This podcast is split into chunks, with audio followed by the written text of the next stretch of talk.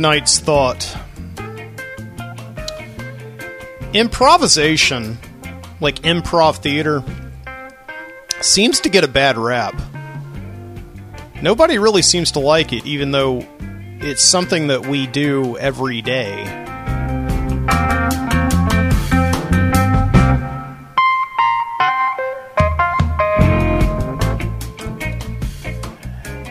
Yeah, something that I noticed this week while uh, watching some shows with improv comedy in it, improv theater, and uh, talking to people about improv comedy. uh, People generally don't seem to like it that much. And if you're if you do improv comedy, okay, I, a lot of people do like you. All right, and if you like improv comedy, a lot of people are with you. I, I'm one of them. I mean, if it's done well, like anything else, if it's done well. And I think uh, when you throw out the term improv, people immediately think comedy, but it's not always comedy. It's, I mean, improv drama sounds awful. but improvisation is a it's a theater technique, you know. It's a, it's a technique of preparing for scripted theater. Um, and it's an art form in and of itself. So when people say improvisational theater, what they're really referring to is uh, you know the technique and and the uh, and the art form. So a lot of people seem to groan when you say improv. It's like, oh god, because I think they're thinking of bad improv because it's very it's a very common thing, of course, you know, to see bad improv. Because good improv is is a is very rare. It's a very rare, you know, thing to see something like that. I, I've seen bad improv more than I've seen good improv, and you know.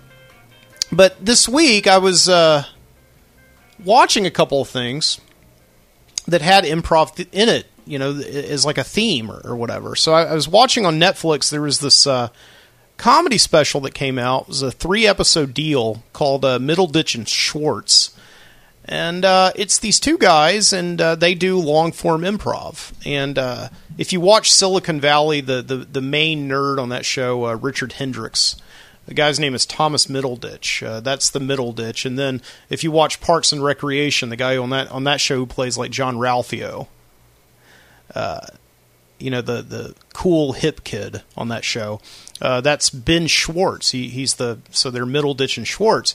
And little did I know that they uh, have a stage show that they've been doing for years. It's an improvisational stage show, and they'll come out and people will tell them essentially about something in their lives that they're looking forward to. Like, I'm looking forward to going to graduate school, or I'm looking forward to, or I'm dreading a job interview, you know, and uh, I'm looking forward to a wedding. And they'll have like about three minutes of back and forth with these people in the audience, and they'll interview them.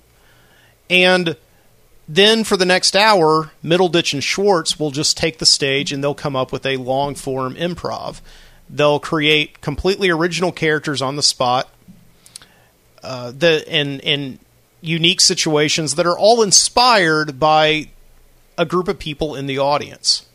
Okay, and when my wife first put this on the other day, because my wife is is very much into theater and uh, she does theater, she doesn't do too much improv, although her mother is a very well renowned and well regarded uh, improvisational teacher. She has been for years, ever since you know she went to school in London, and she's been teaching improv for years. And uh, she's based in Savannah, Georgia, and teaches all over the southeast and travels a lot teaching it.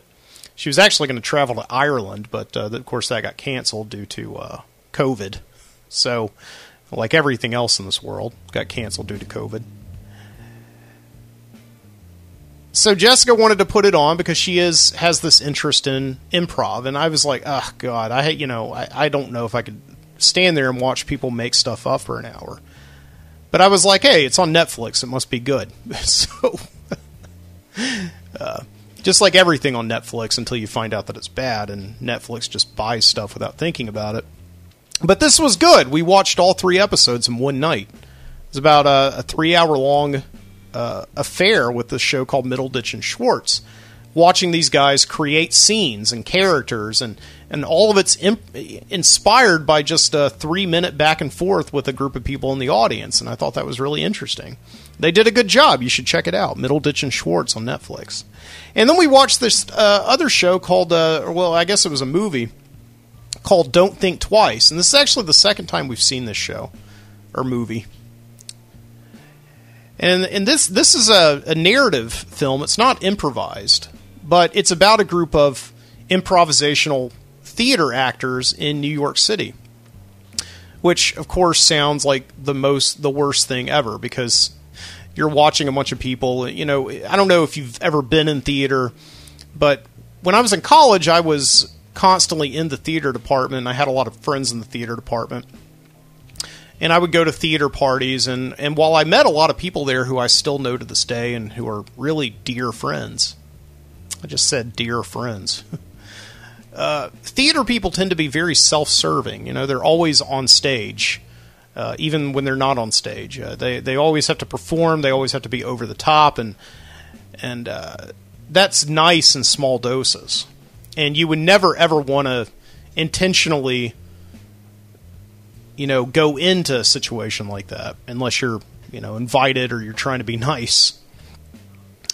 So this movie about uh, improv actors in New York called Don't Think Twice is actually very good uh, because it's about these people who treat improvisation as you know an an end game. They treat it as the final product, and I think that that kind of goes counterintuitive to a lot of improv actors because a lot of improv actors tend to think of you know, improvisation, like specifically improvisational comedy, is something like a, a, stepping stone that gets them to something else. Like a lot of people on Saturday Night Live, you know, which is a scripted show, ended up doing or began doing uh, Second City, and they in Chicago, and they did the Groundlings in Los Angeles, and uh, Upright Citizens Brigade Theater in New York.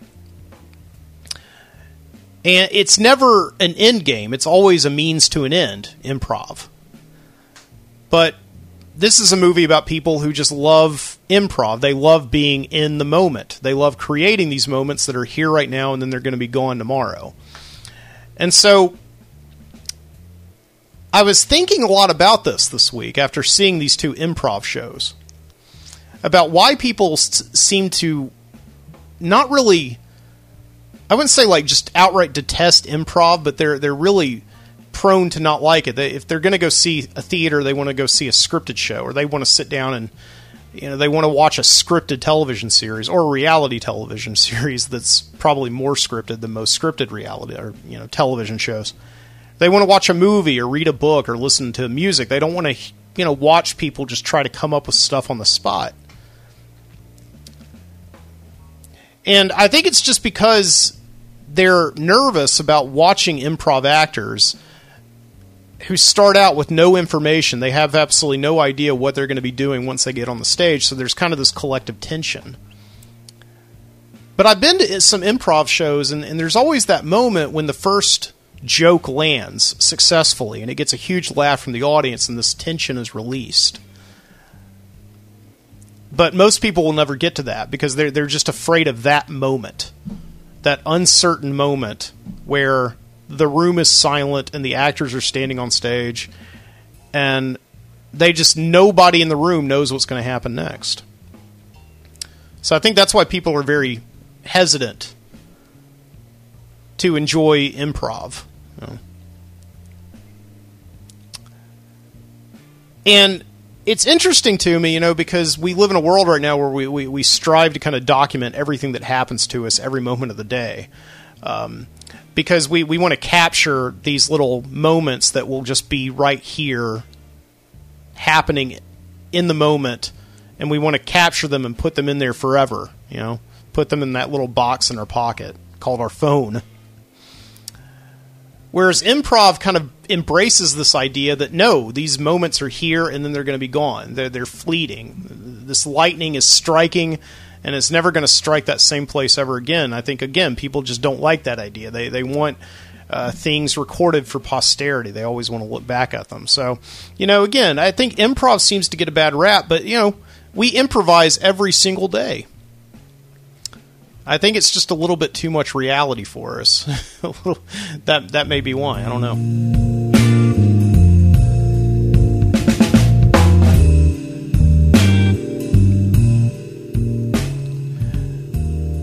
Well, from Birmingham, Alabama, on a Saturday night.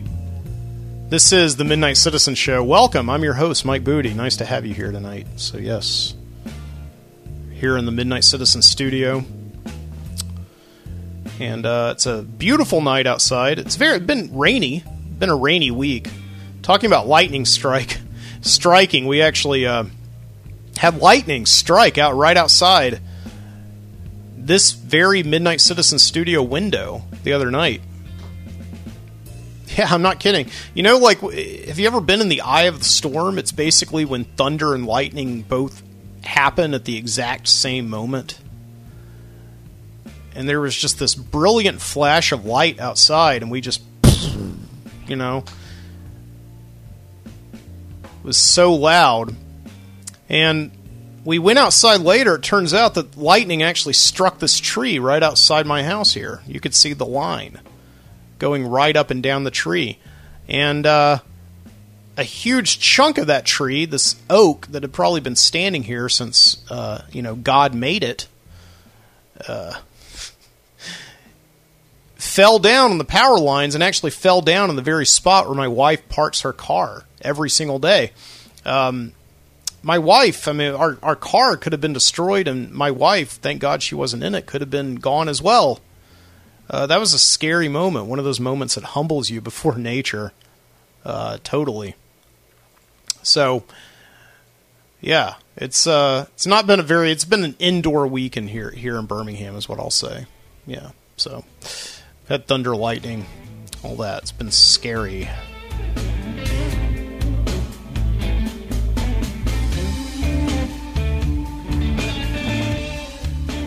Anyway, so yeah, we are live tonight from the Midnight Citizen Studio.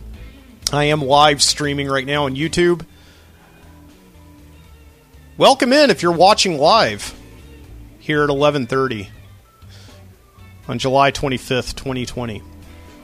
Of course, you can always watch these live streams later. They are recorded for posterity. This is an improvised, mostly show.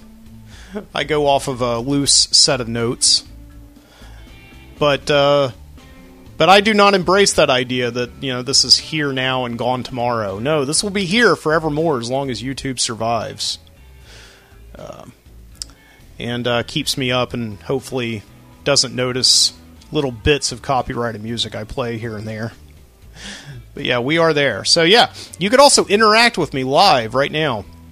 If you go to my uh, YouTube channel, youtube.com slash Mike Booty. You can go on there and interact with me live, and I'll uh, read comments, definitely. I won't read comments in the middle of my show because I'm, you know, doing a show. But uh, during breaks that I will take tonight, uh, I will certainly look and see what you guys say. So yeah, we got a lot of fun stuff tonight. Got music, we got videos, we got um, well, we got one guy over caffeinated and uh, talking about his life. So, yeah, stick around.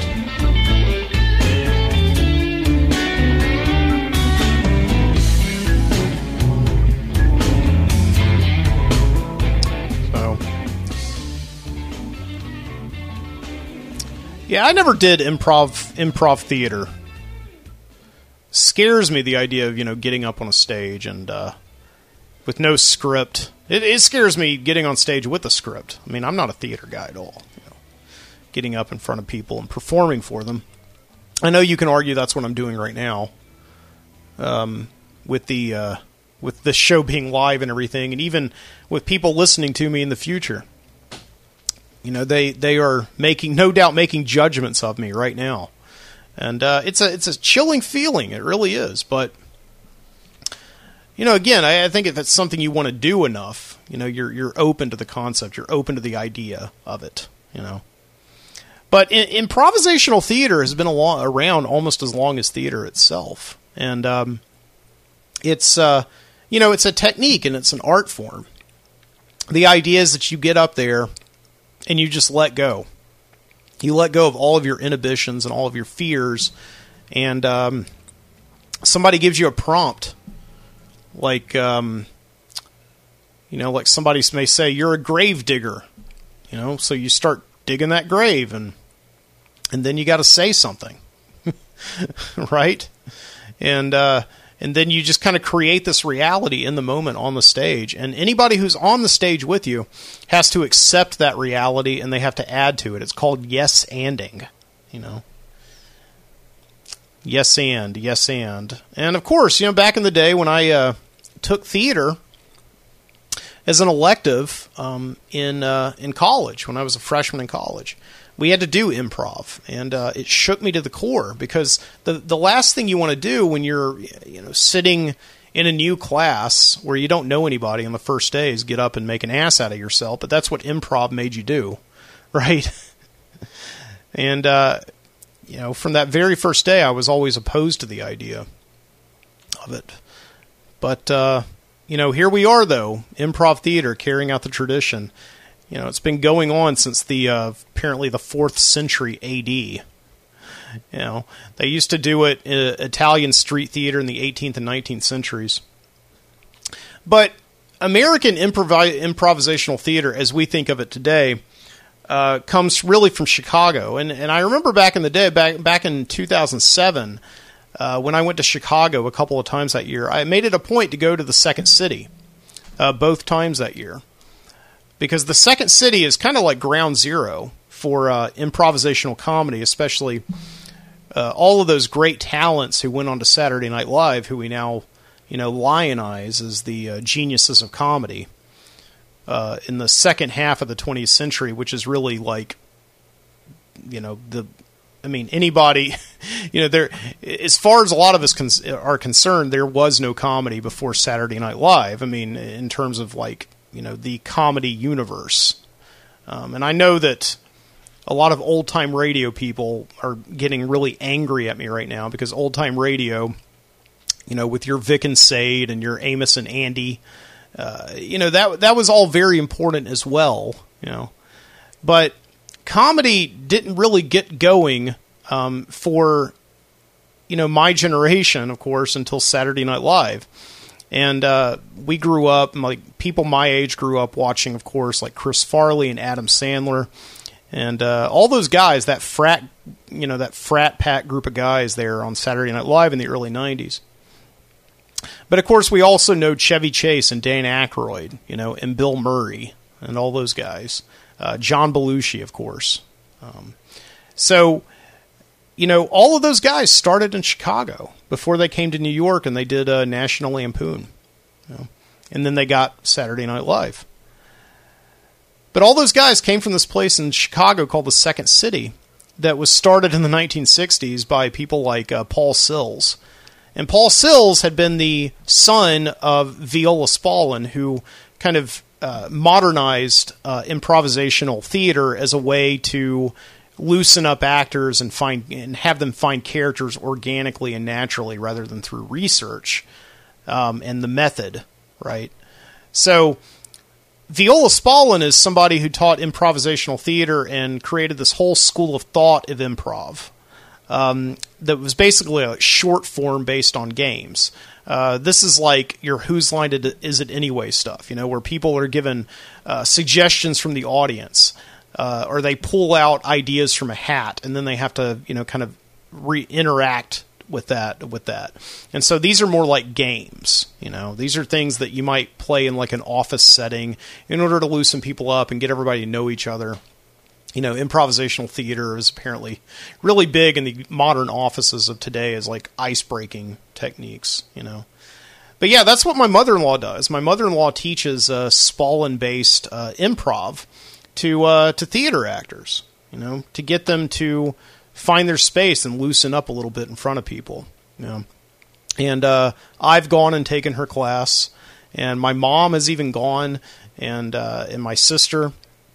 And they they've gone and taken their classes because even though they don't do theater, they're teachers, and uh, you know teachers are constantly on their feet, having to improvise and adapt to uh, new realities that their te- that their uh, students create, right?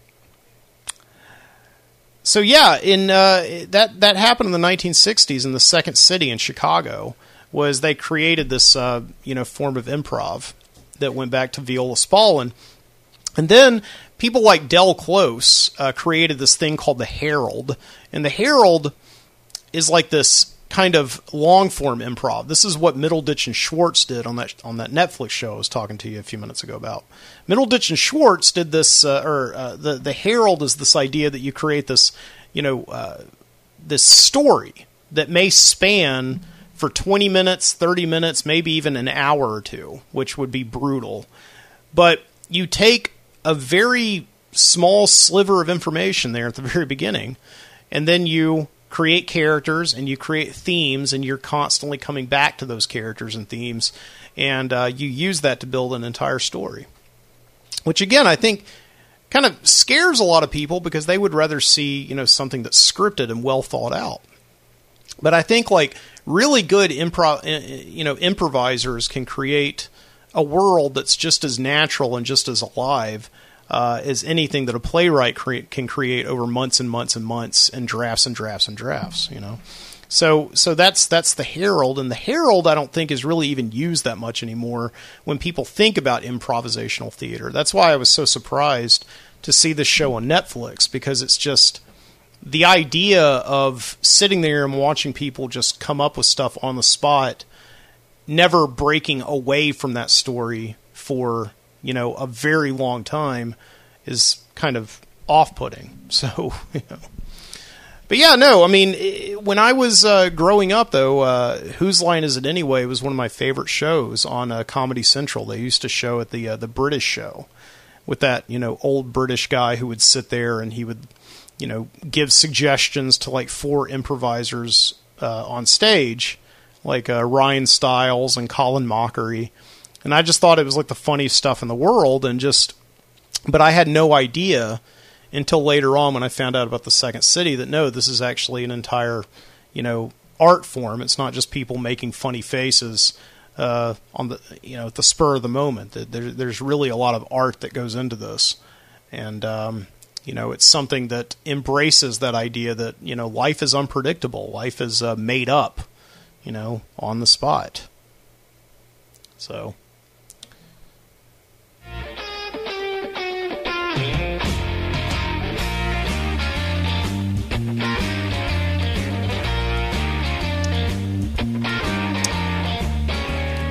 So, why am I talking about all this tonight? Well, the, the, thing is, is that I can't talk about improv at all without remembering the time that I did do improv. I didn't just do improv with uh, you know with some class or anything like that. I actually took an improv class with the Second City. You know the the the, the ground zero of improvisational theater, something that anybody who knows anything about comedy lionizes. You know the Second City in Chicago. But I didn't go to I didn't go to Chicago. They actually came to me so this was back in 2002 in the fall. And I had joined a sketch comedy group here in Birmingham. They were called uh, Happy Nowhere as a writer and uh, did not want to get on stage, didn't want to perform at all. But obviously, as a 19 year old kid who had just graduated high school and was in college and in a sketch comedy group, that, uh, you know, we had sold out our first show we nearly sold out our second show. I, I, I, really thought that we were, you know, something, and and we were. We were good. You know, we had good sketches. I mean, give me like you know an hour or so back in those days, and I, I could sit down and write two or three sketches. You know, and it was almost like improvising. I, I was just using a pen and my mind rather than just getting up on stage and doing it. You know, with my body, right. So when the second city uh, came through I, I was really nerding out over them because that was the time that I was starting to really get into comedy, you know. and uh, you know, I was very much into Saturday Night Live at the time. I would come home every single day between classes, and uh, I would get a pizza and uh, and a Coke, and uh, totally be unhealthy. And I would sit down, and uh, Comedy Central would always air reruns of The Kids in the Hall, you know, the uh, Canadian sketch show. And uh, I was getting into to Mr. Show in the state and all these sketch comedy shows, and just really well, I was watching stand up comedy every Friday night. Um, when it would come on Comedy Central, they would do these big blocks of stand up comedy. So I was really just uh, living, breathing, and, and working comedy back then.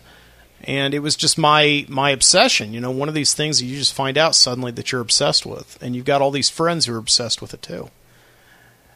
So when the second city came through Birmingham, they were going to do a show. They had a touring company, and they were going to do a show and um, we got tickets to go see that show, my, my sketch comedy friends and I. And we also found out that not only were they going to do a show, they were actually going to host a sample workshop, you know, earlier that day at the theater where they were doing the show. And it was like tickets, it was like $40 to do the show. And, and I was floored at this price because, you know, you could travel up to Chicago and anybody can go in and take, you know, lessons with the second city. And if you're good enough, you might actually even be able to, uh, you know, uh, uh, get cast in their shows, right? Uh, but I was floored because they were coming down to me. They were saying like, "You could take this class as well." So of course we signed up for the class. I didn't. I wasn't even thinking about the fact that I was going to be humiliated in front of these improv professionals, you know.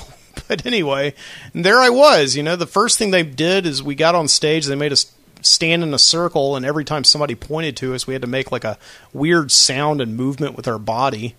Um, and uh, you know, it was all incredibly fun. Everybody was in good spirits, and there were a lot of people from my sketch comedy group there. There were all these also these other people that I knew from an actual improv uh, theater, uh, an improv company here in town. That I won't say that our sketch comedy group was competing with them, but you know that was also I think that was kind of the mindset between certain members of both groups. It's been long enough. I think I can tell this. You know, I think I can air this dirty laundry. Uh, we uh, some of us didn't like each other, and I may have been like the new kid on the block who just kind of went with the herd. Like ah yeah, you know, we were kind of like the sharks and the jets of Birmingham comedy theater. So so we were there, but we weren't trying to outshine each other. And you know, that's the thing I think a lot of people don't like about improv is because they kind of think of it as like people getting on stage and trying to get, you know, laughs over everybody else on stage and trying to outshine each other. But I think it was all in good spirits. I think we were all we were all doing pretty well there, you know. So uh, you know, I don't know, when I when I get this idea of of improv of what an improv class looks like. You know, I, I, think now I think there's there's this old episode of The Office. If you watch that show, where Steve Carell on that show, you know, he plays the unlikable boss, uh, who's always doing cringeworthy things. There's an episode where he goes to an improv class because he's one of these guys who just wants to get up there and uh, you know perform. You know, kind of exactly the opposite of what I wanted to do. I did not want to get up and perform at all. Uh, I was just doing it because my friends were doing it, and the second city. This is like, I, I, I guess I was seeing it at the time. This is a once in a lifetime opportunity to take classes with the second city. You know? But in every town, though, there is, uh, you know, an improv class that you can go and take. Uh, you just got to pay your dues every week. You know, so there's this episode of The Office where Michael Scott goes to one of these improv classes. You know, and so every time he comes out to do an improv scene, he's constantly pulling out a gun, you know. He's not yes anding people. Everybody else is creating these realities like somebody on the show is a fortune teller or somebody is on the show is like a doctor and he's constantly pretending to break down a door and hold a gun out in front of him with his fingers and say freeze i'm detective michael scott you know and he's constantly saying that because he believes on the show, and his character says on the show, uh, that the most exciting thing that can happen in life is that somebody has a gun. So that's why I always come out with a gun in my improv scenes because nobody can top a gun, nobody can beat a gun. You know, it's too exciting, which is going against the complete idea of improv. You know, you're supposed to accept the reality of other people's uh, characters, and you're not supposed to try and top them. You're supposed to meet them and then add on to the scene. You know, so that's typically what I think about when I think of an improv class. But this improv class that I took with the Second City, this was not like it. Everybody was feeding off each other and doing pretty well. And the other day, when my wife and I were watching this Middleditch and Schwartz show and then that Don't Think Twice movie, you know, uh, I was telling her about this time that I took classes with the Second City, and she was just like, "What? What? what why didn't you ever tell me this before?" I'm like, "I don't know. I didn't think it was a big deal." And she's like, "Of course it's a big deal. Like, do you know how big they are?" And I'm like, "Of course I know how big they are. You know, Chris Farley, Dan Aykroyd, Bill Murray, Chevy Chase, all those guys, right?" Um, I knew how big the Second City was, and she was like, "Well, what did tell me about it? What'd you do?" And I was like, "I don't even remember." And uh, we just went on with our night and made dinner and all that. And uh, I'm here to tell you right now that that's actually a lie. Uh, I, I I remember exactly what happened during that second city class, and uh, I'm about to tell you the reason why I didn't tell her about it.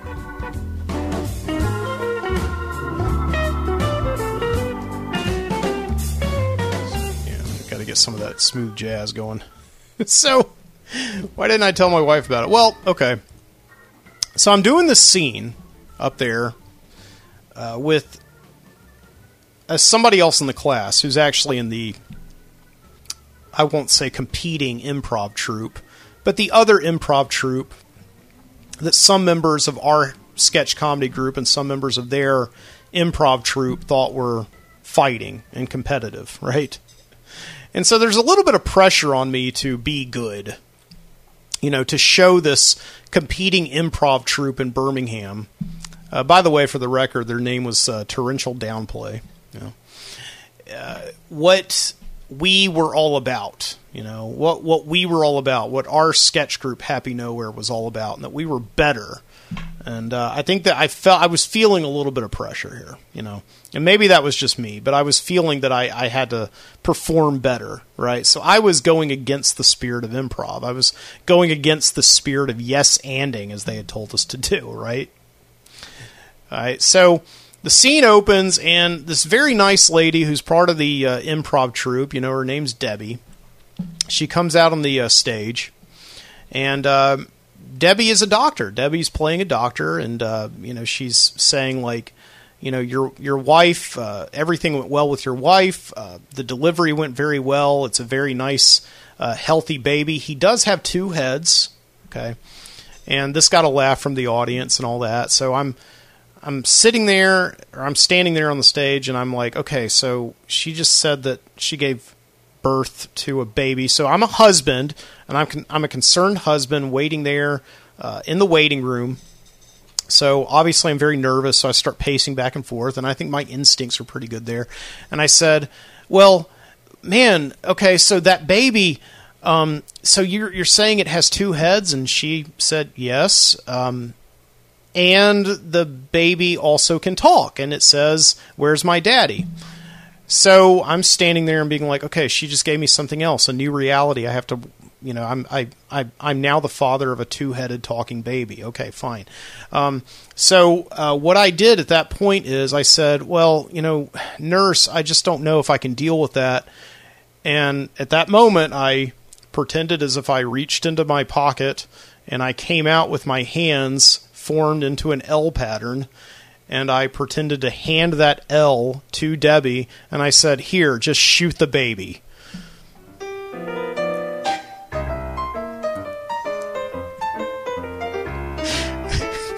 It's not really good. Shoot the baby music. I don't need Clint Eastwood playing the piano here. Now, let's get some mean old music here. There we go.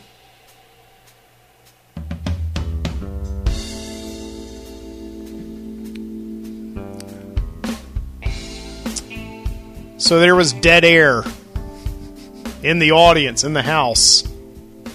And I remember looking in the back of the house. You know, it, it, if I was on the stage during an actual show, there would be lights. I wouldn't be able to see further than about a you know, a row or two back into the audience. But I could see people way in the back there. Um, you know, the house was empty except for the improv group and, you know, some of the waiters getting ready for that night's show. And I think I even heard some of the waiters just stopping their tracks and some like glasses clinking on their trays. just all eyes were on me. It was like I had two heads, right? And uh, they all wanted to shoot me with an L shaped finger, and it was bad.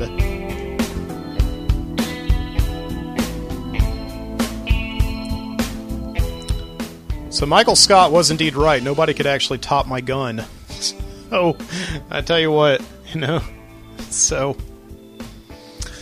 oh boy, this whole story turned out to be longer than I thought. But uh, you know, again, this show is improvisation, so I'm saying yes to the mistakes, um, and I'm hoping I'm accepting the reality. So yeah.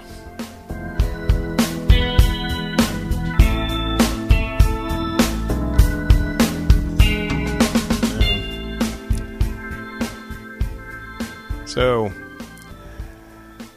hope you're enjoying the show tonight. I'm going to take a break for a minute, play some music for you, and we will be back. Stick around. This is the Midnight Citizen Show.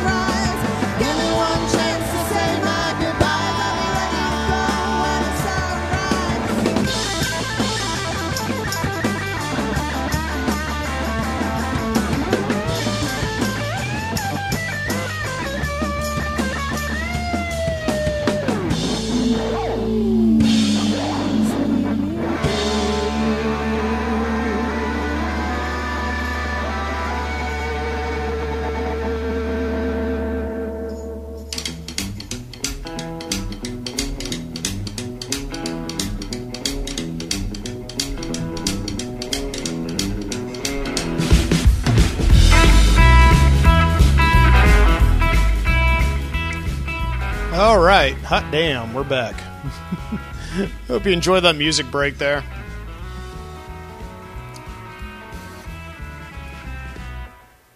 Yeah, That's some great music. After all, I'm not sure how to say the name of that first song without making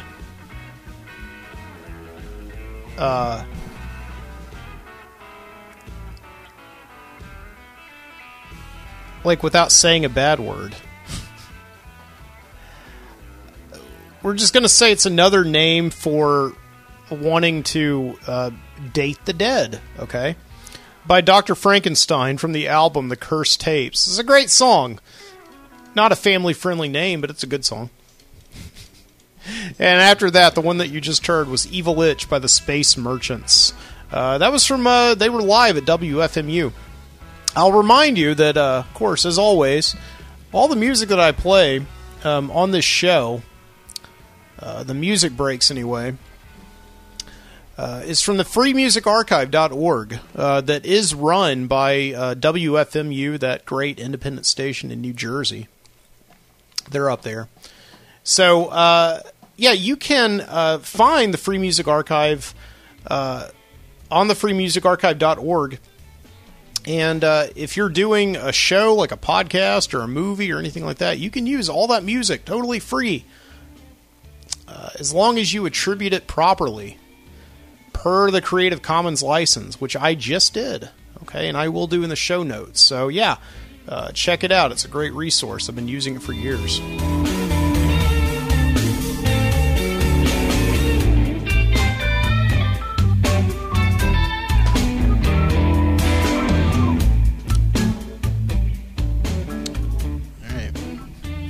So, welcome back into the Midnight Citizen studio. And I got a little bit of scotch here, some J&B scotch, and uh, you know, under normal circumstances, I would uh, toast it to having a good show on a nice night.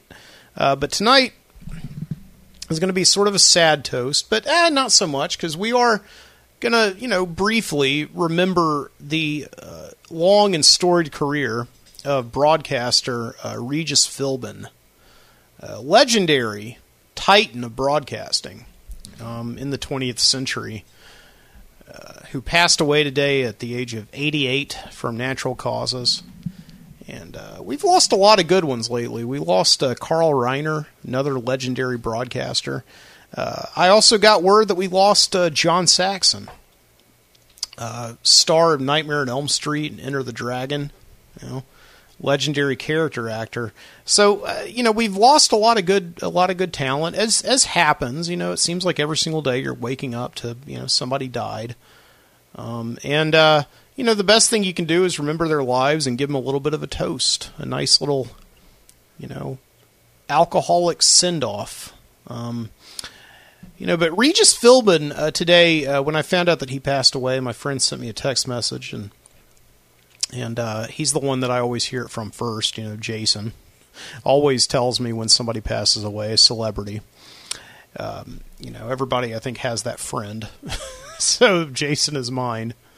Uh, but you know, Regis kind of uh, stu- struck me today because Regis is one of those guys, almost like you know, I don't know, like Bob Costas or somebody who just you just expect he's he just does isn't really like a human, you know. He's like a superhuman, or if he's not a superhuman, he's like a robotic ball of energy. Uh, just somebody who has been around forever, who you just don't really think about as like one of us, as like a as a mere mortal. Uh, you know, that was uh, that's Regis Philbin for you. Um, you know, he's been around since the 1960s uh, on television uh, which I know is not that long in the grand scheme of things, but it's definitely long enough for me. Uh, I was born in '82, so you know Regis Philbin. Though the, the the thing that I think I, I remember him most for, especially here in the summer, is uh, he was the the host of uh, Live with Regis and Kathy Lee uh, back in uh, back in the 1990s, and you know during the summer. That was the show that my sisters and I would watch. We couldn't agree on anything at all on television, ever, except two shows in the history of television. Okay? You go to like the National Archive of Television and Broadcasting. Okay? They're in uh, New York. And uh, there, there are uh, out of all the millions of television shows, all of the hours that have been produced since television uh, was invented.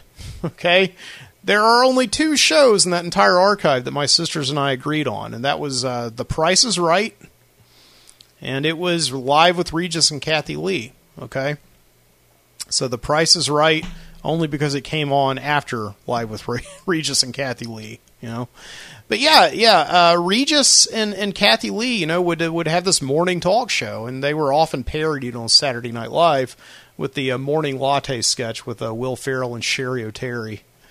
Uh, but yeah, Regis and Kathy Lee would uh, come on and they would have their coffee and uh, they would drink out of these gigantic mugs, you know. And uh, it was always like Regis, Regis was always like, "It's great, it's great. I can't get enough of it." You know, he would just be like this over caffeinated ball of energy, just insane. Like you would watch this guy and you're like, "Man, you know, where does this guy get this energy? I'm like 11 years old watching this, and I want to go to bed. So, uh, yeah, the the roles were reversed. I'm supposed to be the hyperactive child, you know. And uh, Kathy Lee would sit there, and uh, you know, and she would always have on these like very trendy '90s uh, slip dresses uh, with these boots and all that. I mean, I, I guess the way I'm describing Kathy Lee, yeah, I did have an 11 year old crush on her, Kathy Lee Gifford, you know, who was this uh, graduate of the. Um, she a graduate of uh, that Mormon school? Was she a Mormon? No, she wasn't a Mormon. She was one of those Oral Roberts Christians. Yeah, so she was. Uh, she got her start uh, in all the in like these uh, Christian choirs that would tour the country in the '70s, and that's and then I and then I think she married uh, Frank Gifford, the uh, football player and also a a broadcaster himself. I'm, I'm like digressing. I'm supposed to be talking about Regis here, but you know, Kathy Lee would always sit there and she would drink her coffee in her slip dresses and her boots and her you know hair that you know just flowed like sunshine, and uh, she would talk about Cody, you know, her son Cody, like you know, let me tell you what Cody did today, and Regis would be like, it's great, it's great, I can't believe it, you know. And it would just be like this over and over, yeah, every single day. Every single show was the same. And then they would interview like uh, I don't know modern celebrities in the 1990s. Like they would, I don't know, interview Ellen DeGeneres or who else in the 90s. You know, Brett Butler from Grace Under Fire. Tell us about this new show, Grace, and she's on fire. What is it? so it, it'd just be this insane, you know, very often parodied. Of course, my favorite bit ever on Live with Regis and Kathy was actually not on that show at all, but it was when uh, Kramer on Seinfeld uh, went on it. There was this uh, episode of Seinfeld. Let me see if I can find it here. Uh, Kramer on live. Yeah, it's the first thing that pops up. Yeah, it's a very famous bit. So, like on this bit, you know, Kramer wrote this coffee table book about coffee tables. Okay, so he goes on. His agent has him go on live with Regis, and Regis and Kathy to promote it. You know, so here it is right here. So maybe he's going to do some of his like, it's great, it's great. This guy, ooh, you know. So anyway, yeah, here we go. Can I bring out our next Please, guest now? please. Young guy, he's got a new book coming out, and it's about, and this is the best part. I love It's this. a coffee table book about coffee tables. Yeah. Is that clever? Now, I think that is so clever. Mm, I think so too. did you get to meet him backstage? I did. I mean, he looks like a fun green guy, doesn't he? I, I love his hair. Oh, I do too. This guy could be a little bonkos, really. Anyway, if you will, would you please welcome Kramer?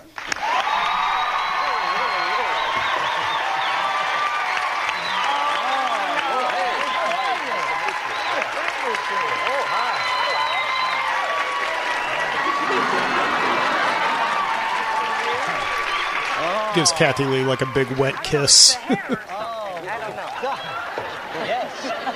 Kramer. So, a coffee table book about coffee tables. Yeah. Where'd you come up with this idea? Uh, well, I- I'll tell you, uh, Regis. Uh, actually, this is a true story. I, um, I was skiing at the time. You know, when I'm skiing, Kramer, I'm trying not to kill myself. You're writing books. Yeah. Well, now, you kids don't go out and try that. You stay in school. Have you always had an interest in coffee tables? Because really, I, mean, I love coffee tables, Oh. and I and I thought I was the only one. See, the beauty of my book is if you don't have a coffee table, it turns into a coffee table. Look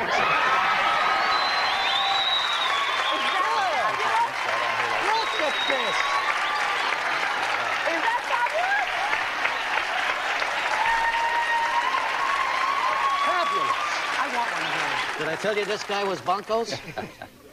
This coffee table is full of pictures of celebrities' coffee tables. That's true. That's right. Yeah? Well, I'm not in there. Where's mine? Oh, it's on file right here. I'm telling you, this guy's bonkers. He really is. But he's But he- adorable. Yeah, he is. He's a nice looking guy.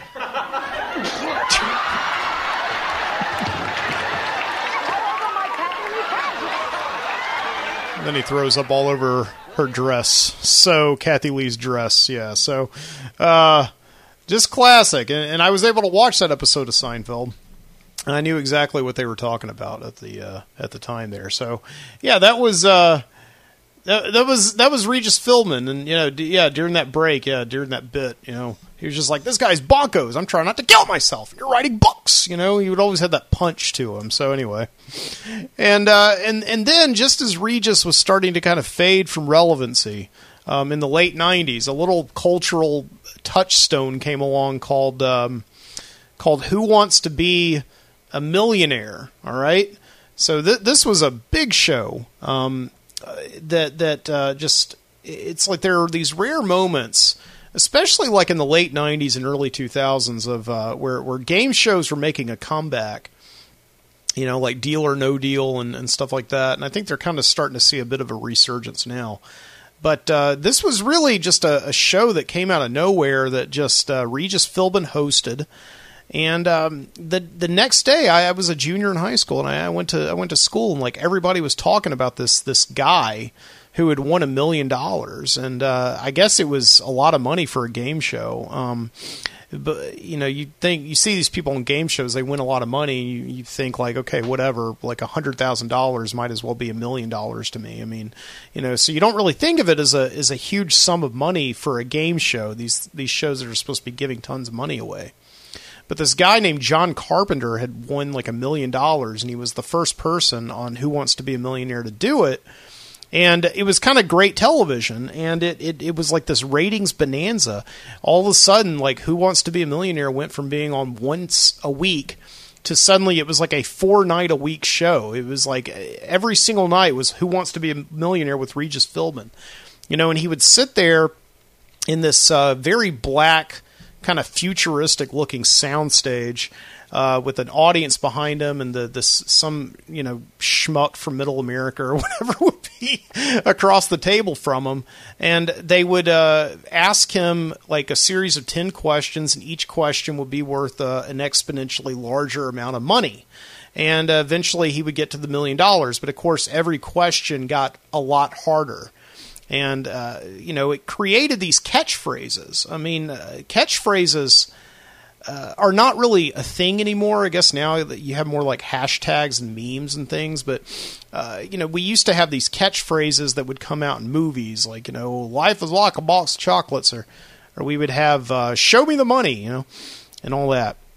Which I know Cuba Gooding Jr. wouldn't be proud of the way I just said "Show me the money," but there it is. I mean, um, so you know, but uh, the the catchphrases that would come off the show, you know, so you had like I want to phone a friend. Everybody was suddenly saying like if they got a question that they couldn't quite answer in the moment, they would always say uh, I want to phone a friend or I'd like to go to the audience for 50-50, you know, so they would cut off 50, you know, two of the answers, two of the four multiple choice answers.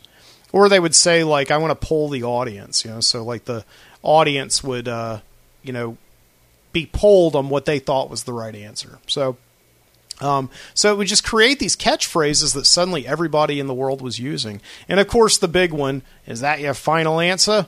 You know, that was that was my Regis. You know, which I, I think he would be more disappointed um, up there on his cloud with his halo and his harp. You know, if he heard me do that imitation of his voice. But so that was uh, Who Wants to Be a Millionaire. Um, and it was a, a really big show, and I think it. I don't know if it still comes on, but he did the first iteration of that show, and it made him uh, a, an incredibly relevant celebrity there for about two or three years. Um, in the years before American Idol came along, and you know, reality television hasn't really been the same since. So, uh, but yeah, Regis Philbin is just a he was a, is a just an icon um, of television in my lifetime and he died today at 88 years old. So uh, I'm gonna I'm gonna drink a little bit of a toast here, and if you're uh, drinking whiskey um, or anything at home, anything of the like, uh, raise your glasses, and we'll do a toast to uh, to Regis Philbin here,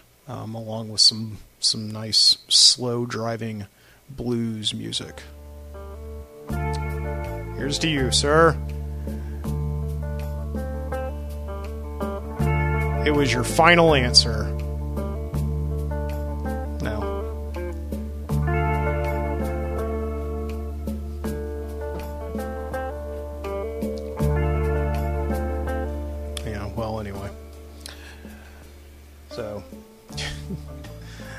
I didn't want to drink all that in one go.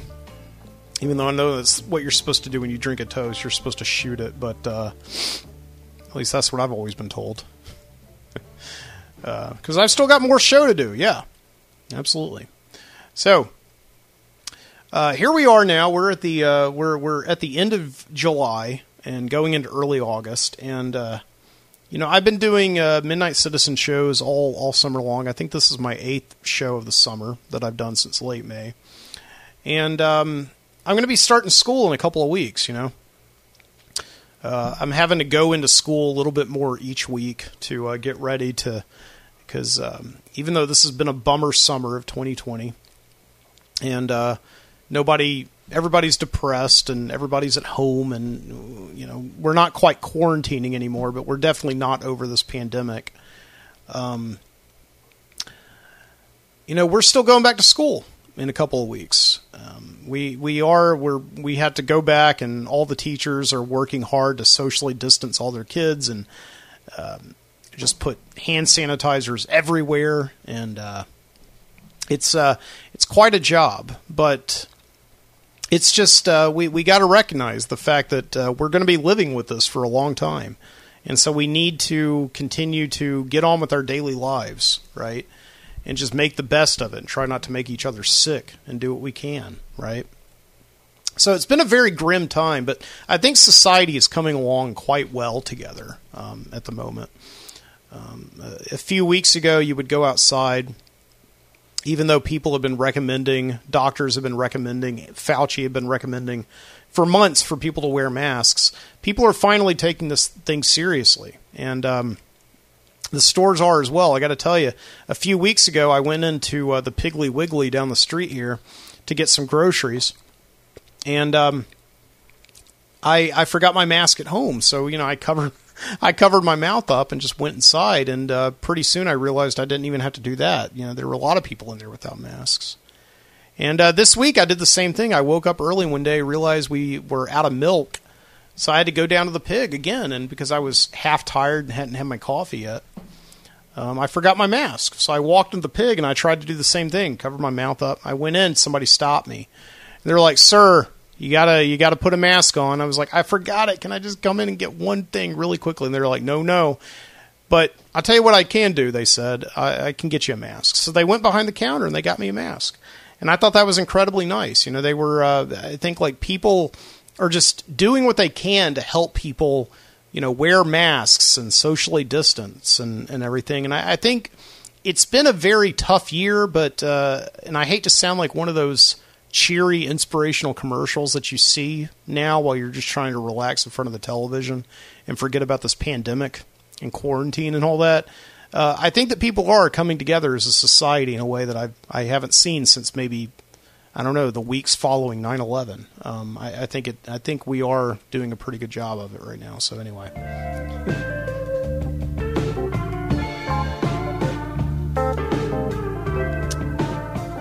So, so yeah, here we are though in the final weeks of uh, of summer of summer vacation. You know, I know summer isn't officially over until like mid September or something like that, but to me it's the end of summer. You know, just like the middle of May is the beginning of summer. Um, you know, school's going back.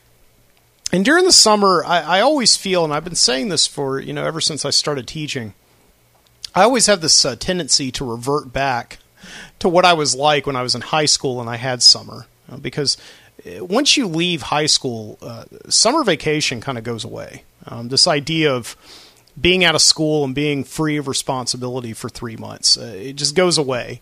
Because in, in college, it never happened where I had a summer free. I was always working or I was attending summer classes and sessions and, and all that. So when I when I suddenly got a teaching job a few years ago, uh, you know, school ended in May, and I'm like, okay, well, here I am. What am I supposed to do now? Right. And even though as an adult, you know, you have a fun work has a funny way of finding you. You end up with things to do as as an adult uh, with a summer break, but uh, like teaching summer camp and tutoring and all that. But nevertheless, I I still find myself um, during summer reverting to my childhood, to, to, to being a teenager, I guess you could say, and just wanting to slack all day, you know, sit around, watch movies, uh, just drive around with nowhere in particular to go. And it's this amazingly uh, free feeling that I get there in the summertime. You know? And what usually ends up happening is I, I kind of want to watch when I sit down to watch movies. I want to watch movies that uh, reinforce that idea of being uh, of meandering and being a slacker. You know, a couple weeks ago, I I did a show about that movie Slacker, uh, that Richard Linklater movie about these people in Austin, Texas, who just don't have anything else to do all day but just go around to bars and bother people and just talk philosophy and life and all that stuff. You know. Um, but I always have this soft spot in my heart during the summertime to watch movies about cool guys, you know, just like cool guys, especially cool guys like from the 80s, because the 80s, the 1980s was like the heyday of cool guys in film, you know. And I, I know that Frank Edward Nora has talked about this in the past on his show, The Overnight Overnightscape, but I always think about cool guys this time of year. Okay, so so like, what am I talking about? I'm talking kind of about about like um, maybe like you think about like Caddyshack, the movie Caddyshack. You know, you got you got that cool kid in that movie who's just like riding his bike and you know he's like trying to you know he takes that job at the caddy shack in order to just like hit on the girls and, and all that. You know you got that kind of cool guy. Or you got an adult cool guy. You got like chevy chase there. Um, he plays this character in caddyshack who's just like he's a rich cool guy he's this guy who's got all this money but he's still cool you know uh, are you still starting to understand what I'm talking about? So, so what I thought tonight I, I would do just really quick in the second half of the show is I would give like a kind of cool guys Oscars. Okay, like I would give an Oscar. You know how how every year they do like a best actor Oscar and all that stuff. I think I'm going to do like a best cool guy. Okay, Oscar. And uh, of course, I'm going to have to give you some nominations. You know, so so like, what are some nominations here? Okay, let me put on some music and here's some nominations there. Okay. All right. So, the nominations. Oh gosh, let me turn that down. the nominations for uh, best cool guy in a 1980s movie. Mark Harmon in Summer School from 1987. Oh, I guess I'm going to have to do this also. I'm going to have to play my, my Oscar clips, right? You know how on the Oscars they always play clips of people acting? Okay, so I guess I'll have to do the same, all right? So so Mark Harmon in in summer summer school. Hold on just a minute. I got to put on a stupid I got to get rid of this ad first. All right, so we got Mark Harmon in summer school. I'm teaching it. No way! Party all the time, party all the time. My girl likes to party all the time. All right, have a seat. See who the lucky winners are. Larry, how's my ass? Where's Larry? He's uh nocturnal. Oh. Okay. Try to keep it down. Francis Grimm. Oh, don't recall me that. The name is Chainsaw, How's in Black and Decker? as in Texas Massacre. Oh. Yeah, that's in here. It's in there. They got files. Ham House. So Mark Harmon in this movie, he's like a cool guy. He's like a cool teacher, so kind of like me. I'm like a cool teacher with like a Hawaiian Hawaiian shirt and uh, like plastic sunglasses, and he's like the cool teacher teaching summer school. Jerome Watkins. Computer said I failed that test. The computer made an error. I recommend this time I pass. You're gonna do well, Jerome. I can feel it. Alan Eakian? Present. Sir. Four brothers, two sisters, all straight A students. What are you doing here? I assume there was some sort of a baby mix up at the hospital. Okay, so that's Mark Harmon in Summer School from 1987, the first nomination on the uh, on the uh, Cool Guy Oscars for the Midnight Citizen show. All right, the next nomination is Andrew McCarthy in Weekend at Bernie's, uh, the the yuppie cool guy. All right, let's check out Andrew McCarthy in uh, Weekend at Bernie's. One, two. Once we get rid of this ad here. So if you remember this movie, it's a film about two business guys who go down to their boss's beach house only to find that he's been murdered. But they really want to stay in this beach house, so they pretend that Bernie is still alive. So they could stay in the beach house all weekend. just we had a great time. Oh, hi, guys. Mwah. Love you, darling. Just love you. You know, you could use a little sun. We're going out again tomorrow if you want to go. Lie on the deck, catch those rays. Don't worry. I'll help myself. Um, he's dead.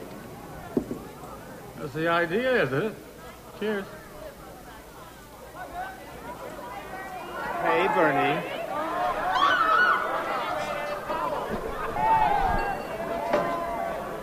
Hi, Bernie. Hey, dude, you need to pump some iron. So, Bernie, what about your Porsche? Have you had a chance to think about my offer? You know, 30000 is more than decent price for that car. Look, you just think about it, take your time, don't rush into anything. See you later.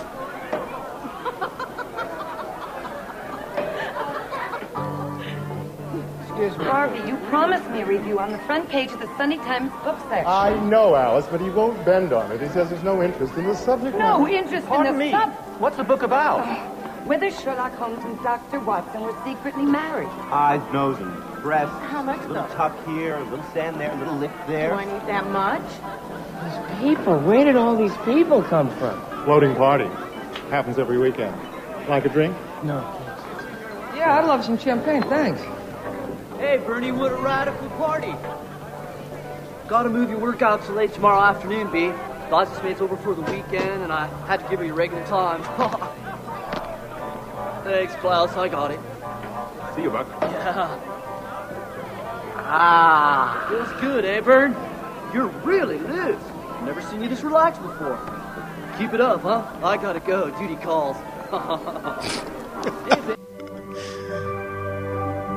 Yeah, you didn't get to see much of Andrew McCarthy as the uh, yuppie cool guy in that scene, but that's okay. He's he's cool in that movie. You'll just have to take, you just have to take my word for it. Okay, um, his agent didn't send over a good clip. Okay, uh, next up on the uh, on on the on the list we have Kirk Cameron, the Christian cool guy in uh, Growing Pains. After we get rid of that ad.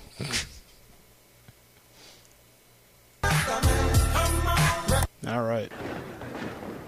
This is a best of compilation. That's the best I could find.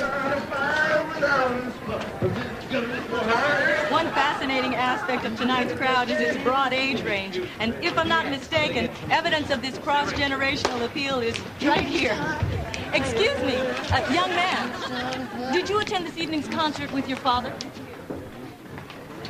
Who wants to know? All of the tri state area. This is Newsline, New York. Boom, the rock, bang, bang. Sir, is this your son?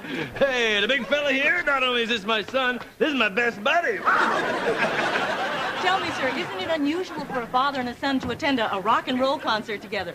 No, no way. No, not in our family, not in any family that loves each other, right? Hmm? hmm, hmm, hmm. All right, so that, that, that scene was more about uh, reacting than acting. Uh, yeah, we can just forget about Kirk Cameron. He's not going to win it. All right, Matthew Broderick and Ferris Bueller's Day Off. Uh, you know, somebody that everybody, I know everybody always mentions Matthew Broderick and Ferris Bueller's Day Off. It's very cliched. He is a very cool guy from the 80s. He's kind of the quintessential cool guy from the 80s, you know. He's got this sense of serendipity. Nothing gets to him. He's always able to pull these pranks and uh, get adults to uh, look the other way while nobody else seems to be able to. Uh, but again, I I think all cliches are cliches for a good reason. This is a great performance by Matthew Broderick in uh, Ferris Bueller's Day Off from uh, 1986. Hello, may I help you? You can sure as hell try. Hi, I'm Abe Froman. Party of three for 12. Is there a problem? You're Abe Froman. That's right. I'm Abe Froman. The Sausage King of Chicago. Yeah, that's me. Listen, young man. Entre nous, I'm very busy here. Why don't you take the kids and go back to the clubhouse? Are you suggesting that I'm not who I say I am? I'm suggesting that you leave before I have to get snooty. Snooty? Snotty. Snotty? Okay, Abe. Let's go. No, I'm not going anywhere. No, we like to be seated. Listen, young man, either you take the field trip outside or I'm going to have to call the police. The pol- You're gonna call the police on me? Yes. Fine. As a matter of fact, I'll call them myself. Yes. Call the police. This will be a hoot.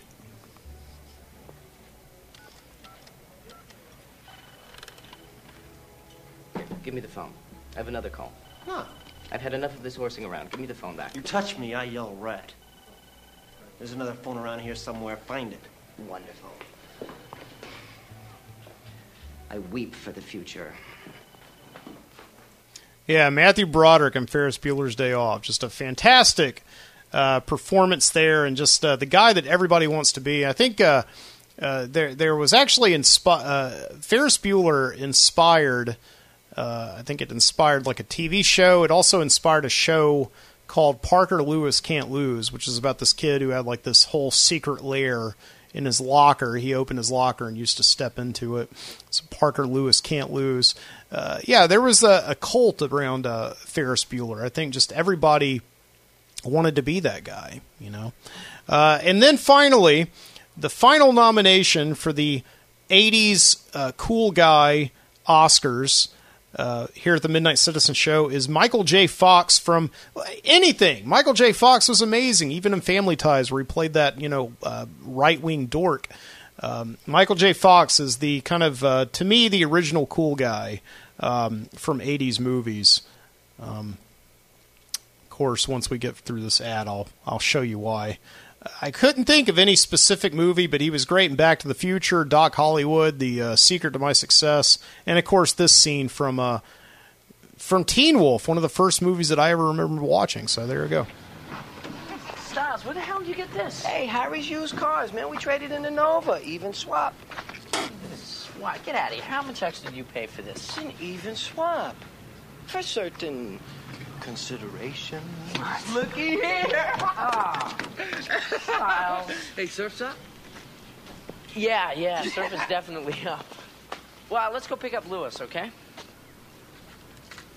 What? Stiles, come on, what is it with Lewis? He's avoiding me, right? He's scaring me. Look, man, we got some fine new wheels, we got some good tunes, and a total disregard for public safety. You're right, okay, let's go. All right, Surf's baby. up. Wait a minute. These waves are mine. We'll all be planning out a route we're gonna take real soon. We're waxing down our surfboard. So for those listeners who aren't watching live, he's uh, surfing on top of the van, which is just so cool and dangerous.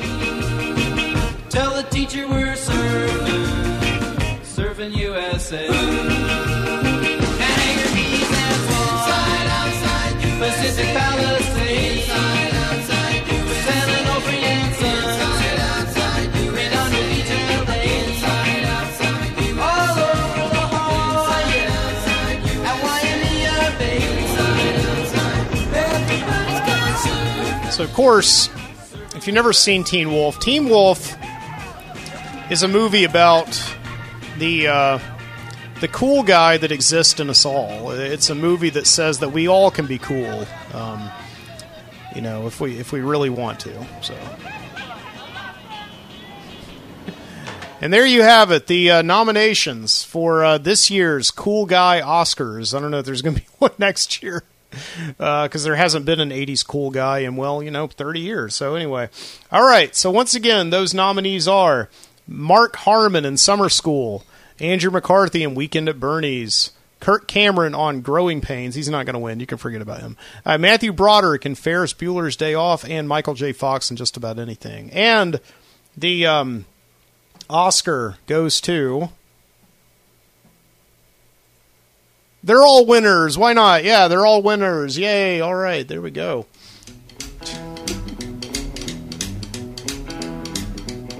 But Michael J. Fox.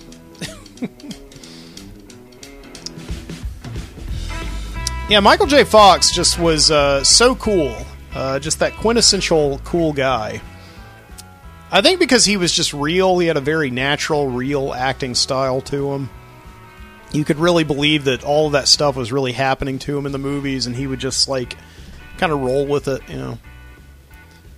Like in Back to the Future, he was he was a bit of a dork in Back to the Future. I think everybody forgets that he wasn't really that cool in Back to the Future, uh, at least not to the reality of the of the of the world of Hill Valley. You know, he was cool to us watching him because we got to see you know, there was a bit of, uh, you know, dramatic irony going on. You know, we knew his situation. We knew how cool it was just from the situation of having like a machine where you could go back in time, right? But but everybody in the movie treated him like he was a dweeb, you know. But but he was cool. He always outsmarted Biff, you know, and he got his parents back together. I mean that that, that to me is a is a pretty cool guy right there. So.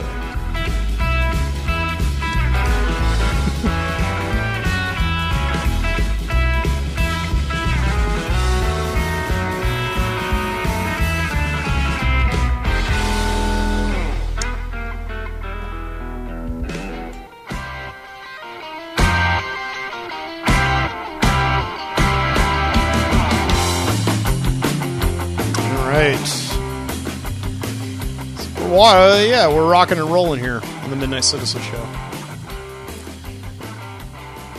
I have a couple of uh, comments to respond to, uh, uh, past shows I'd like to uh, get to and address. Yeah, uh, regarding last week's show, Kevin sent me a very thoughtful Facebook message uh, regarding what I was saying about unsolved mysteries. So I was talking about uh, last week about how I used to love unsolved mysteries, and of course, it came back on Netflix. Um, in a very much watered down form. I didn't like the format of the new Unsolved Mysteries at all. I mean, they kept the theme music, that creepy theme music, but that was about it. Everything else, there was it was just indistinguishable from any other true crime show that comes out on Netflix now. You know, no narration, no Robert Stack narration. I know because he's dead, but you know, uh, but no narration. Narration to me like makes unsolved mysteries even more so than that theme. But uh, anyway, so Kevin said, "Hey, I enjoyed your show last week, particularly the unsolved mysteries segment." Uh, he says, "Do you think the reboot could have really leaned into the style of the original show? Uh, seems like it would come off more like a parody. They could have maintained the format, four segments per episode with the host, but the reenactments would have to be upgraded." Uh, what they did with the new show is made the reenactments more stylized. And yeah, yeah, Kevin, I agree with that. I mean, the reenactments are fine. Like, I love the reenactments; those are fine.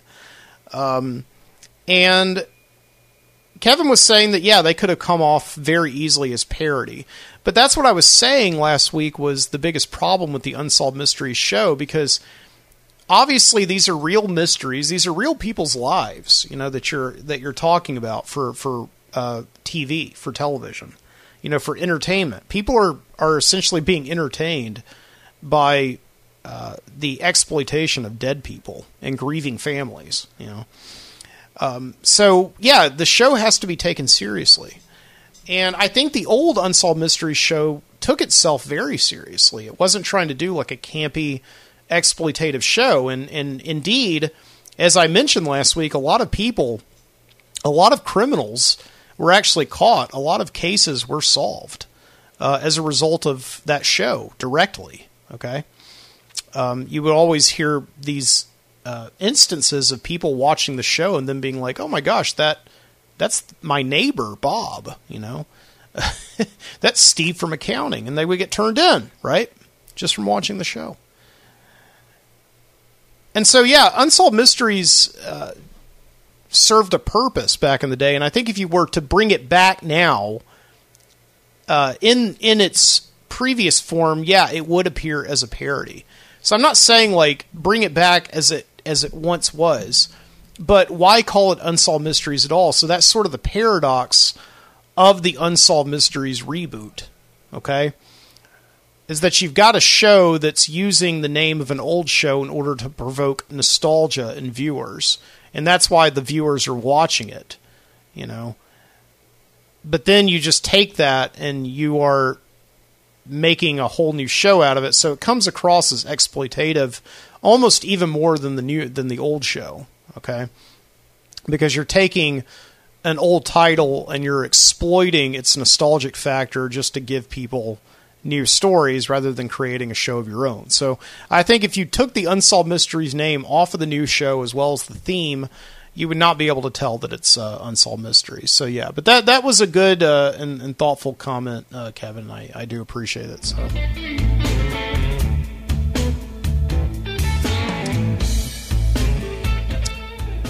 So we also had a um, a comment from Bryn regarding a show I did a couple of weeks ago about the films of 1999. Yeah, I was talking about 1999 uh, and how that was the year that was just absolutely perfect uh, for movies. You just had a slew of fantastic movies that year.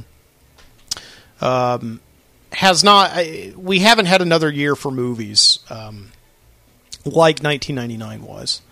And uh, I'll try to give you a list in just a minute of all the movies that came out in 1999 to the best of my knowledge. But uh, Bryn actually uh, sent me a link to a book uh, called Best Movie Year Ever how 1999 blew up the big screen. So he actually, uh, there's actually been a book written about this. So I'm not the only one who's noticed this. That 1999 was kind of the best year for American movies. Um, probably in my lifetime, maybe ever. I, I don't know. Um, but uh, yeah, this is a movie by Brian, or a book, I'm sorry, by Brian Raftery. So I'll link it in the show notes.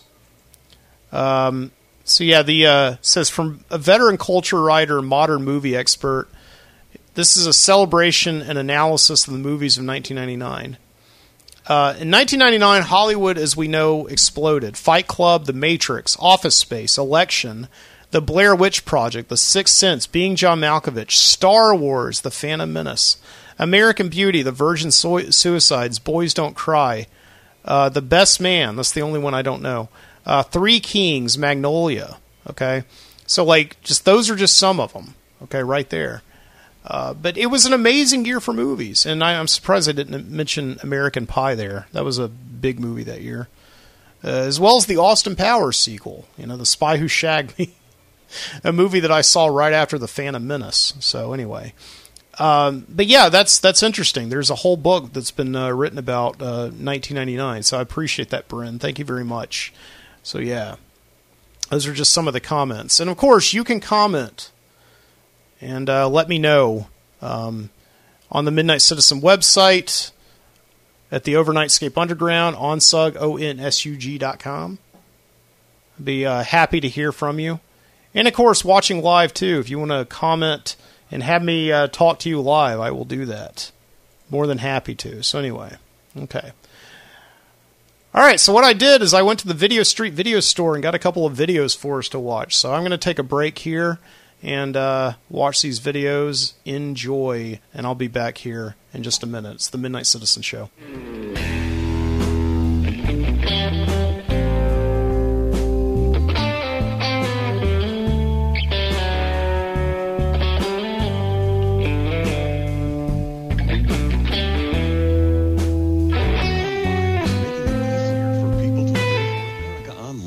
making it easier for people to live, work, and play. Hey, Dan, ready for the game? I'm just finishing up here with my new kayaking friends. Kayaking friends on your computer? Yeah, I just got America Online. Sounds great. Listen, I can't go to the game today. What? I've got to send something for my mom's birthday. It's tomorrow. I'll then book plane tickets for our trip next week, and my kids got to go to the library to look up dinosaurs. Hey, we can take care of all that before we go. Yeah, right. Oh, with America Online. America Online can do all that? Yeah. How about sending your mom some nice flowers? All you do is click on Marketplace. We place an order. Call now for America Online, a new way to use your computer to communicate, have fun, and get instant news and information. Flowers are sent. Now let's access the online travel service. How long have you had this? About a week. And it's so easy. All you do is point and click. But how does it work? All you need is a computer and a regular phone line. They send you the software and give you 10 free hours to check it out. Call now for your free America Online Startup Kit and get free software and 10 free online hours. It's everything you need to get online. Plane tickets are ordered. Now, let's look up dinosaurs. What do you think? Compton's Encyclopedia or National Geographic? You get all that with America Online? Yeah, you can read Business Week online before it hits the newsstand. Update your stock portfolio every 15 minutes with PC Quote. You can even play fantasy football. Call now for 10 free hours of America Online and get instant access to the worlds of sports, finance, computing, and entertainment. Here come the dinosaurs. I saved you a trip to the library. That's great. Yeah, downloading is easy too. You know, I can even send email on the internet. And of course, there's my personal favorite, live chat. That's how I met my new kayaking buddies. We'll check that out later, after the game. So how do you get America Online? Oh, well, that's easy too. You just call their 800 number. I got to check this out. Call 1-800-614-3434 now for your free America Online Startup Kit with free software and 10 free online hours. It's everything you need to get online. So call 1-800-614-3434. This plucky little herbivore spends most of its brief lifespan safely tucked into a complex system of tunnels and burrows, just inches below the surface of the veldt. But a warm spring day and the enticing aroma of freshly blooming Congo buttercups proves too much.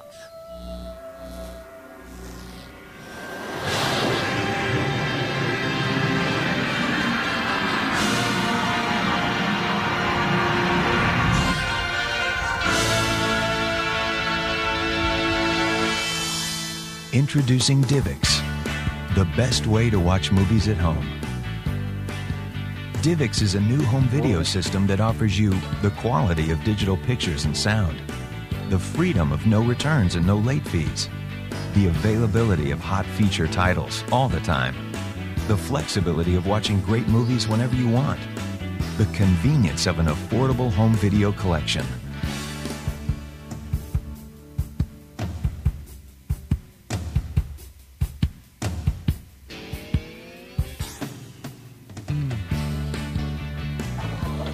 Get the picture? The DivX movie system uses DVD technology to create a brilliant digital picture. Get the sound? The DivX movie system delivers spectacular digital sound.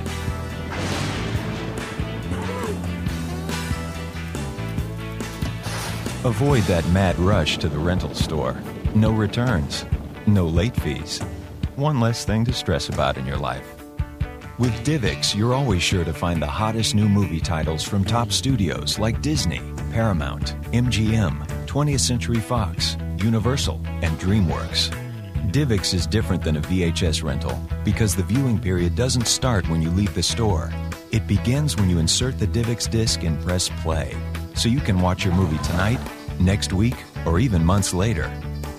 Every DivX movie comes with a two day viewing period. During that time, you can watch it as often as you like. Reverse, fast forward, skip from scene to scene. And you're always free to pause at any time. It's not just remote control, it's complete control.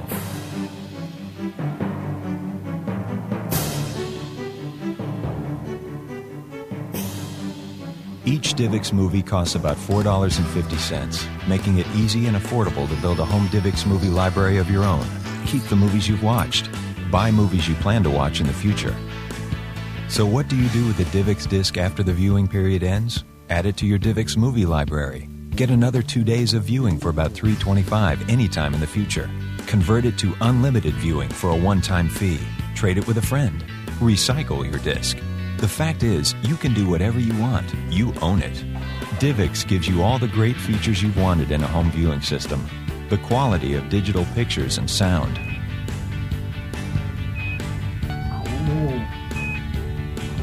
The freedom of no returns and no late fees. The availability of hot feature titles all the time. The flexibility of watching great movies whenever you want. The convenience of an affordable home video collection. All for about 450, only a dollar more than a VHS rental. Get the quality, the freedom, the availability, the flexibility, the convenience. Get the DivX digital movie system. The DivX movie system, the best way to watch movies at home. Mm. This little disc holds an entire movie. Looks like a CD, doesn't it? It has a digital picture that is more than twice as clear, twice as sharp, and twice as dynamic as the picture you would get off a VHS tape, along with spectacular digital quality sound. This is the latest innovation in technology called Digital Video Disc, or DVD. Here's a DVD movie. DVD movies generally cost 15 to $35 and give you unlimited play, the same as when you buy a movie from a video store. There are over 1,000 movies available on DVD. But picture and sound are only two reasons why you should consider a DVD player. We all love movies, but the way we get them can often be a hassle. Buying is often too expensive, and renting can be a terrible inconvenience. Having to make a trip to the video store, finding that the new movie you want to see is already rented, selecting another one, making a trip back to the store to return it, paying late fees, ordering pay per view movies that can't be paused if you get interrupted. It's time to take the next step in the evolution of movies. Great pictures and great sound with none of the hassles. It's time for DivX. The new DivX feature for DVD players revolutionizes the way we get our movies. Here's the DivX version of Tomorrow Never Dies. The DivX DVD costs a lot less. Here's the difference. The DivX disc at 449 includes a two day viewing period similar to a rental from the video store, but much better. Unlike a rental, you own this disc. The two days doesn't start when you walk out the door, and you never have to return it. Your two day viewing period only starts when you decide to put the disc in your DivX player and hit play. It could be days, weeks, or months after you purchase the disc. You can then watch it as many times as you want. Stop it, restart it, fall asleep and watch the rest in the morning. Whatever you want. Because the two days doesn't start until you decide, you have complete control over when you watch it. And remember, you never have to return it. When you're finished, if you like the movie, keep it so that you can watch it later. How can you watch it later? Put it back in your DivX player. Hit play, and you get another two days of viewing for 325. You see, the DivX machine is hooked up to your phone line, and it dials in twice a month while you're asleep to update your account and charge you for any additional viewings. The system never interferes with your use of the phone. It also receives information about special promotions and announcements. What if it's a movie that you or the family want to watch a lot? For almost all titles, you can purchase unlimited viewing privileges for your players called DivX Silver for a one time fee. You never have to pay for it again. It's yours to watch whenever you want. Finally, if you don't think you're going to watch the movie again, you can give the disc to a friend, recycle it, whatever you want. But what about availability? Since you buy instead of rent these discs, they should always be available. Just like music CDs, the latest hits are going to be there when you want them. And you can buy them at retail outlets across the country. You can order them over the internet and have them shipped right to your house. You can even pre order them and have them hit your house about the same day that they first get to the rental stores. No more extra trips to rent or return movies. With DivX, you have complete flexibility of when you watch and what you watch because a DivX DVD player plays DivX movies, DVD movies, and music CDs. So that's DivX. You get the quality of digital picture and sound, the freedom of no returns and no late fees, the availability of hot movies all the time, the flexibility of watching movies whenever you want, and the convenience of an affordable home video collection. Sound good? Doesn't this remove the hassle of renting movies? If you have any additional questions, please call this number or visit our website or a retail outlet near you.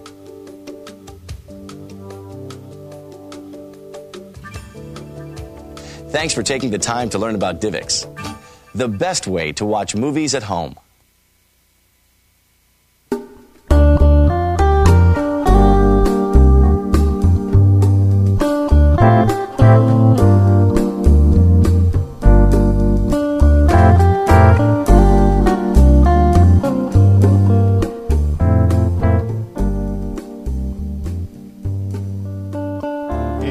So much better than Divx now.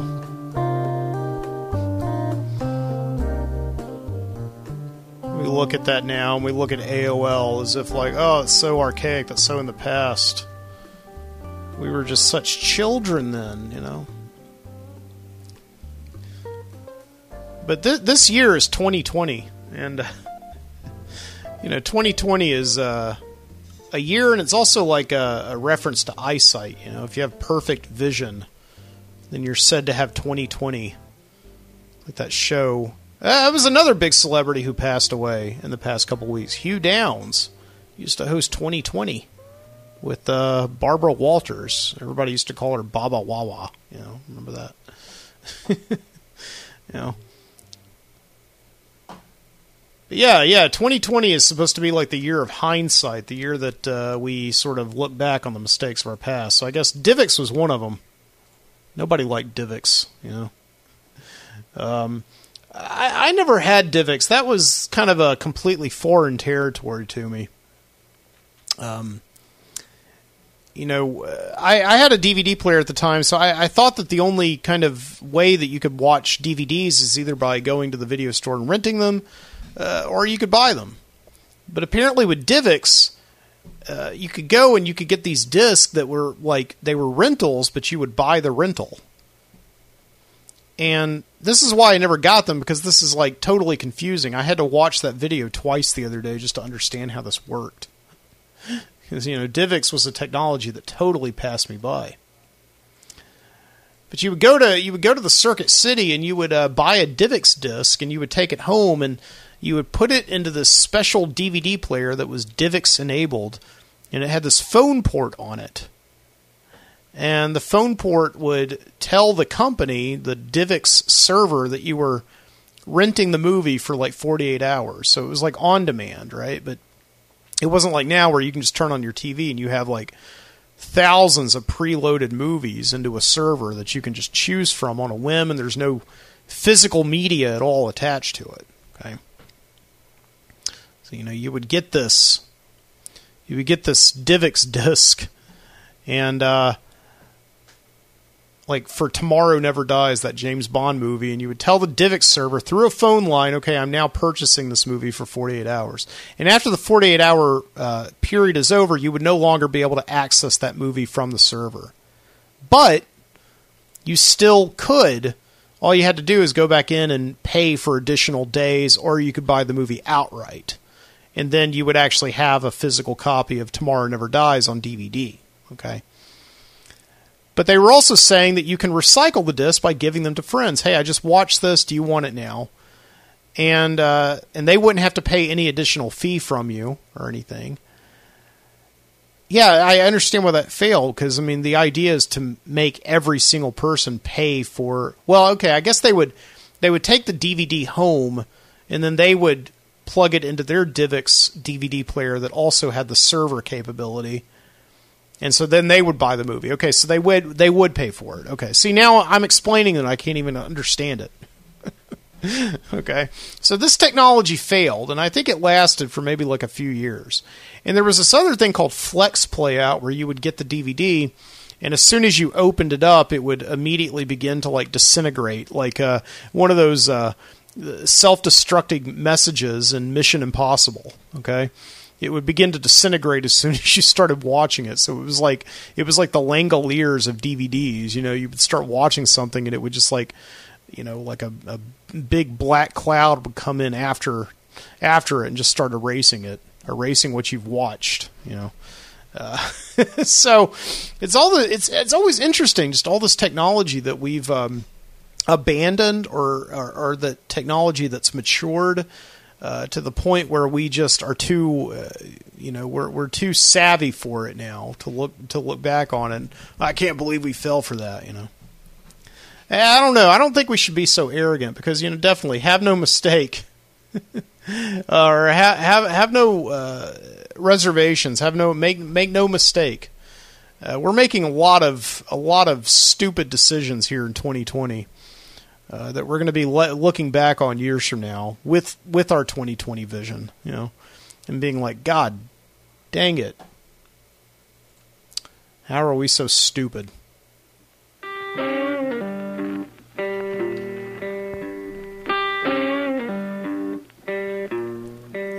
so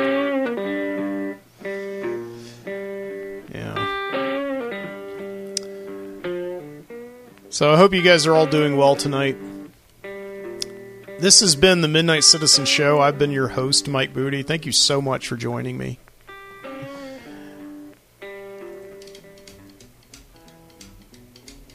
I am online at mikebooty.com slash the midnight citizen. You can go there and you can find old shows. You can find my new shows.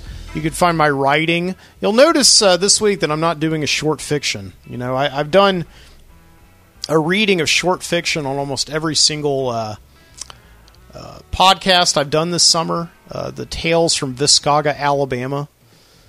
Uh, but I did not do the one this week. I just decided to take a week off from it. Um, that's code for I just didn't finish it in time. So I'll return next week with the uh, Tales from Viscaga, Alabama. But you can w- read all of those previous uh, stories at mikebooty.com slash, writing. It's up there, you know. So join it there. I'm also online over at the Overnightscape Underground, onsug.com. You can see my show as well as all the other great shows on that podcasting network over there. I'm actually getting together with all those guys tomorrow via um, a Zoom meeting. Um, we uh, do these shows every uh, every two weeks. I always look forward to them. You know, we're doing this. Uh, it's a show we call the Exit Ramp, where overnight scape hosts who do shows just like this one from all over the from all over the world uh, get together. We always uh, have. Uh, it's always hosted by Frank Edward Nora, who started the Overnightscape Underground. Um, out of New Jersey in 2009. Of course, he's been podcasting there ever since um, 2003, actually. And um, we always have PQ River over there in Arizona, or Truth and Truth or Consequences, New Mexico, I should say. We have people like Simon from uh, California. We have people from Chicago. We have people from Ireland, the Netherlands. We have people from Australia sometimes join in. It's a really great time. So we record that. We're recording that tomorrow, and then Frank usually releases it the next day. So uh, so check that out. It's usually like a four hour long show that we we end up just talking. You know, so I'm looking forward to that uh, tomorrow. So anyway, um, yeah, we've done I think eight or nine of them so far ever since the quarantine started. So anyway. But yeah, I'm over there at onsug.com. I'm also, of course, at Mike Booty or youtube.com slash Mike Booty, where you can see a live stream recording of this show. Check it out. Where else am I? Facebook.com slash The Midnight Citizen. Check me out there as well. Yeah, I'm all over the place, okay? Yeah. I will see you next week. Until next time, I hope you've enjoyed this show. Keep your eyes open.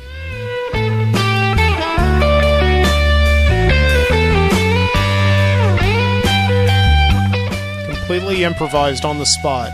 Yes, and yes, and.